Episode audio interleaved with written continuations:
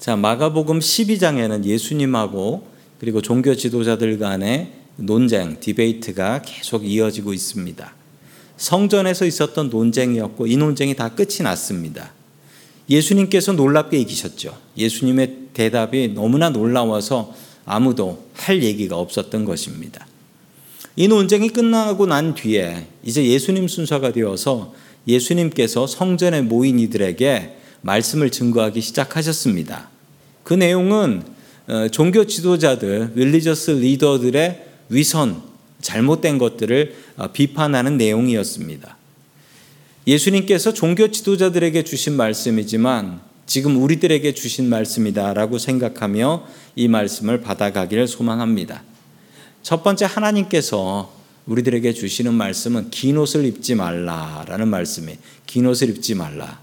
가운을 입지 말라라는 말인데 이 말은 도대체 어떤 뜻으로 우리가 받아들여야 할까요? 이게 당시 서기관들 율법 교사라고 하는 사람들인데 이 사람들은 긴 옷을 입고 다녔습니다. 그냥 말 그대로 긴 옷이 아니고 긴 옷 끝에 장식들이 여러 개 달려 있는 아주 화려한 옷이었고 누가 봐도 아, 저 사람은 특별한 사람이구나라는 것을 알 수 있게 했습니다. 주님께서는 긴 옷을 입지 말라고 하셨는데 아, 이것을 읽을 때마다 저한테 하시는 말씀인가라고 해서 좀 찔립니다. 왜냐하면 이 목사님들은 이 가운이라는 것을 설교 가운, 목사 가운이라는 걸 입지 않습니까? 저도 종종 입는데 주로 장례식 같은 때 입게 되는데요. 어, 저에게 주시는 말씀인가 해서 확 찔릴 때가 있습니다. 성도 여러분, 이 말의 뜻을 잘 알아야 됩니다. 그럼 긴 옷을 입지 말라면 짧은 옷 입고 다니라는 건가? 그럼 교회에서 짧은 반팔에 어, 짧은 치마 입고 다니라는 얘기인가? 이게 옷의 길이를 얘기하는 것이 아닙니다. 긴 옷 입지 말라고 하면 성가대가 가운을 입는데 성가대가 가운을 입지 말라는 건가요? 이렇게 이야기하시는 분들도 계십니다. 긴 옷을 입지 말라고 하는데 긴 옷을 입냐고.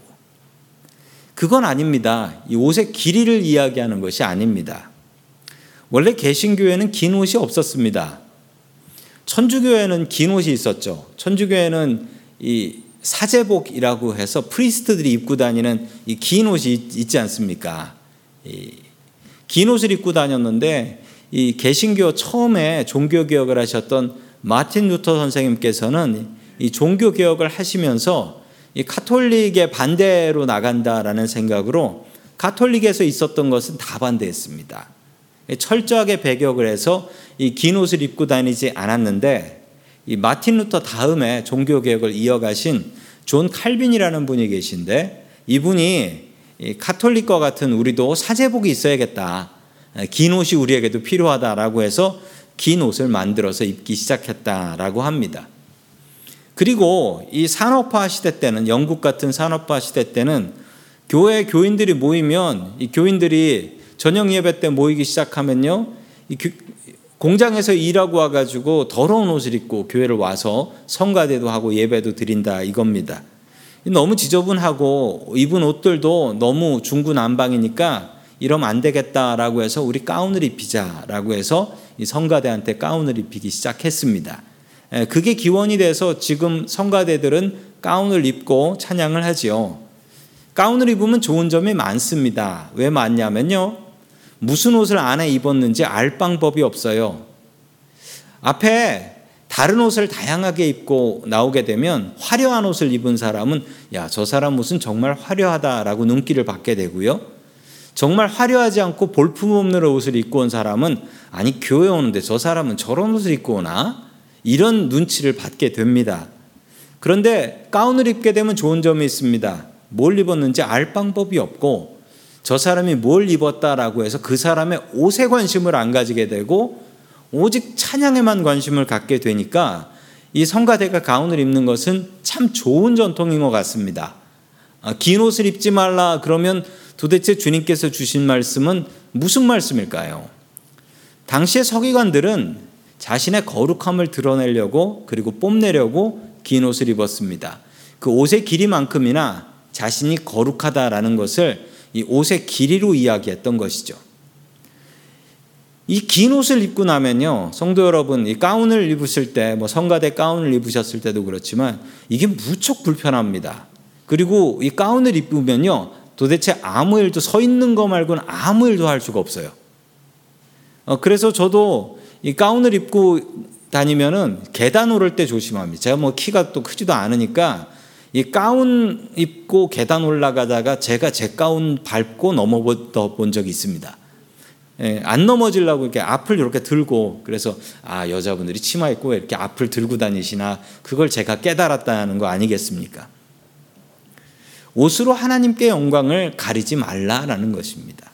나 잘난 척하는 옷을 입고 오게 되면 그것은 이 서기관들이 입은 가운하고 다를 것이 하나도 없습니다.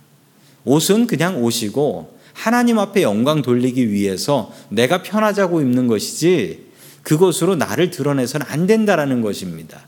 어, 교회 오면서 너무 비싼 옷, 너무 화려한 옷으로 나를 장식해서 교인들 앞에 자랑하기 위해서 입고 나온다. 아니 그러면 딱 오늘 성경 말씀에 나오는 긴 옷 입은 서기관하고 다를 게 없습니다. 제가 참 존경하는 한경직 목사님 계신데요. 아, 이분이 평생 낡은 양복만 입고 다니셨습니다. 어느 날 교회 권사님이 낡은 양복 그만 입으라고 새 양복 사드렸는데 오후쯤 되니까 또 낡은 양복 입고 나타나셨더랍니다. 그래서 목사님 사드린 양복 어떻게 하셨어요? 라고 했더니 어떤 시골 목사 만나가지고 불쌍해서 벗어줬다고. 그러고서 또 낡은 양복 입고 다니시더라. 그분이 낡은 양복 입고 다닌다고 해서 그분이 거룩하지 않다라고 이야기할 분은 아무도 없습니다. 거룩은 옷에서 나오는 것이 아닙니다. 거룩은 우리 무릎에서 나오는 것입니다. 거룩은 우리 기도에서 나오는 것입니다. 우리가 옷에 신경 쓸 시간에 우리의 영혼에 더욱더 신경 쓰고 더 많이 기도하고 주님을 바라봐야 되겠습니다. 서기관 같이 옷으로 나를 뽐내는 사람들 되지 말기를 주의 이름으로 간절히 축원합니다. 아멘. 두 번째 하나님께서 주시는 말씀은 인사를 잘하자. 이게 무슨 말일까요? 인사를 잘하자. 서기관들이 두 번째 했던 잘못한 것은 인사를 하지는 않고 인사를 받고만 다녔다라는 것입니다. 역시 앞에 있는 긴 옷하고 연결이 되는데요. 긴 옷을 입습니다. 긴 옷을 입고 돌아다니면 사람들이 아, 저 사람이 서기관이구나라는 것을 알게 되고 멀리서부터 이 서기관을 알아보고 서기관 지나가시니 인사해야지.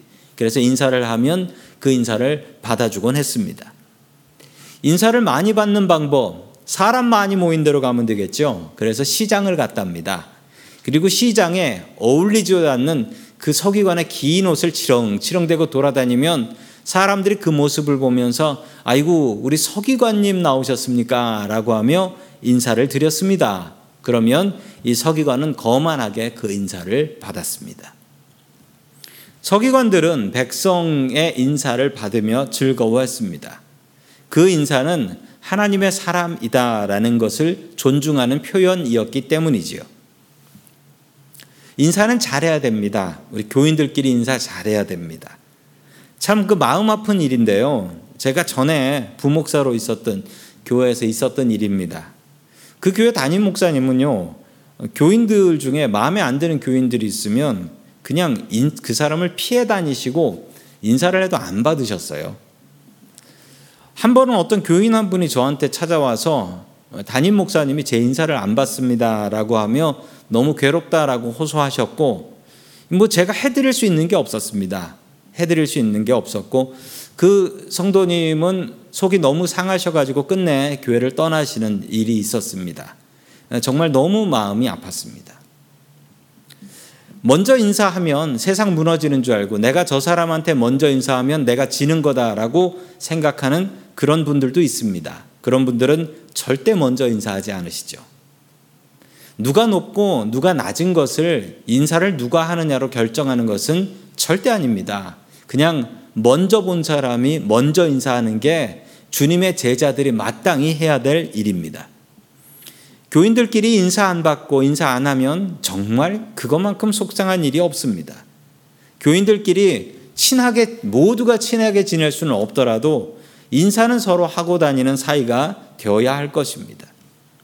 인사는 벼슬도 아니고 또 인사는 무기도 아닙니다. 그냥 성도된 도리입니다. 서기관들은 백성들이 자기 자신들이 먼저 머리 숙이게 했습니다. 백성들은 인사하는 것, 그것을 서기관은 즐기고 살았던 것이죠. 인사받고 싶으면 먼저 인사하는 게 답입니다. 그리고 다른 이의 인사를 무시하면 안 되겠습니다. 서로 성도 간에 인사하며 바른 인사하며 살 수 있기를 주의 이름으로 간절히 축원합니다. 아멘. 마지막 세 번째는 높은 자리를 탐내지 말라. 서기관들이 높은 자리를 탐냈습니다. 자, 그 모습이 이 마가복음 12장 39절에 나옵니다. 시작. 회당의 높은 자리와 잔치의 윗자리를 원하는 서기관들을 삼가라. 아멘. 서기관들은 긴 옷을 입고 회당이나 잔치 자리에 나타나면 사람들이 이 높은 사람이 오셨다라고 해서 높은 자리를 안내해 줬습니다. 그런데 이러다가 종종 싸움도 났는데요. 그 싸움의 내용이 성경에 나옵니다. 누가복음 14장 8절의 싸움입니다. 같이 봅니다. 시작. 내가 누구에게나 혼인잔치에 청함을 받았을 때 높은 자리에 앉지 말라. 그러지 않으면 너보다 더 높은 사람이 청함을 받은 경우에 아멘. 자기가 높은 사람이라고 가가지고 내가 제일 높네라고 해가지고 높은 자리에 앉았다라는 것입니다. 잔치 자리에는 높은 자리가 있지요. 자, 그러면 어디서 또 긴 옷 입은 사람 하나가 더 나타나는데 그 사람이 더 높은 사람이에요. 그러면 자리를 양보하게 된다라는 것입니다. 그러면 잔치에 모인 사람들한테 망신을 당하게 된다라는 거죠. 아이고 자리만 대표놓고 옆자리를 쫓겨났네 이러면서 망신만 당한다라는 것입니다. 누가 더 높은가? 율법상 누가 더 높은가? 이게 뭐 군인도 아닌데 누가 더 높은가? 계급이 정해진 것도 아닌데요. 당시 사람들은 이렇게 누가 더 높은지를 율법으로 정해놓고 있었다라는 것입니다. 당시에 종종 벌어지는 우스운 해프닝이었습니다. 우리는 누구에게나 인정받고 싶은 욕심이 있습니다. 무시당하고 기분 좋은 사람은 별로 없을 겁니다. 권력자가 되고 싶은 마음도 있습니다. 그런 걸 보면 목사님들 중에도 젊었을 적에는 이러지 않으시다가 나이 들어서 높은 자리, 높은 자리, 더 높은 자리를 찾으시는 그런 분들을 종종 보게 됩니다. 어, 제가 혹시 더 나이 들어서 높은 자리, 높은 자리 찾게 되면 성도 여러분들이 좀 말려주시기 바랍니다. 높은 자리는 십자가의 자리가 아닙니다. 높은 자리, 명예의 자리를 피하십시오. 십자가의 자리, 낮아진 자리에 주님이 계십니다. 그 길을 따라가야 합니다. 오늘 세 가지 말씀, 긴 옷을 입지 마라, 인사 잘 해라, 그리고 높은 자리를 찾지 마라. 이 말씀의 공통점이 무엇인 줄 아십니까? 이 세 가지의 공통점은 하나님 신경 안 쓰고 사람 눈만 신경 쓴다라는 것입니다.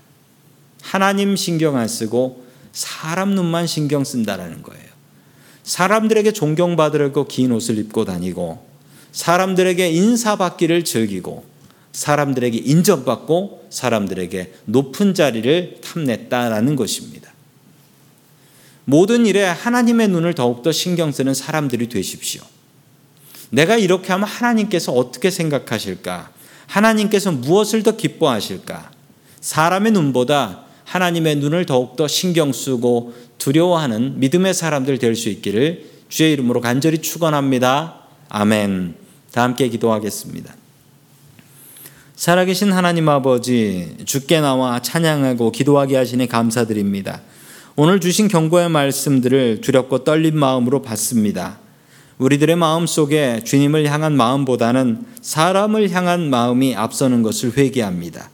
하나님의 눈을 두려워하고 신경 쓰기보다는 사람의 눈을 두려워하며 살았습니다. 하나님과 관계를 생각하기 전에 사람과의 관계에 빠져 살았습니다. 주님 용서하여 주시옵소서. 오늘 말씀에 나온 서기관이 나 자신의 모습임을 알고 주님께 회개합니다. 두렵고 떨린 마음으로 믿음의 길을 걸어갈 수 있게 하여 주시옵소서. 믿음의 길이 되시는 예수 그리스도의 이름으로 기도드립니다. 아멘.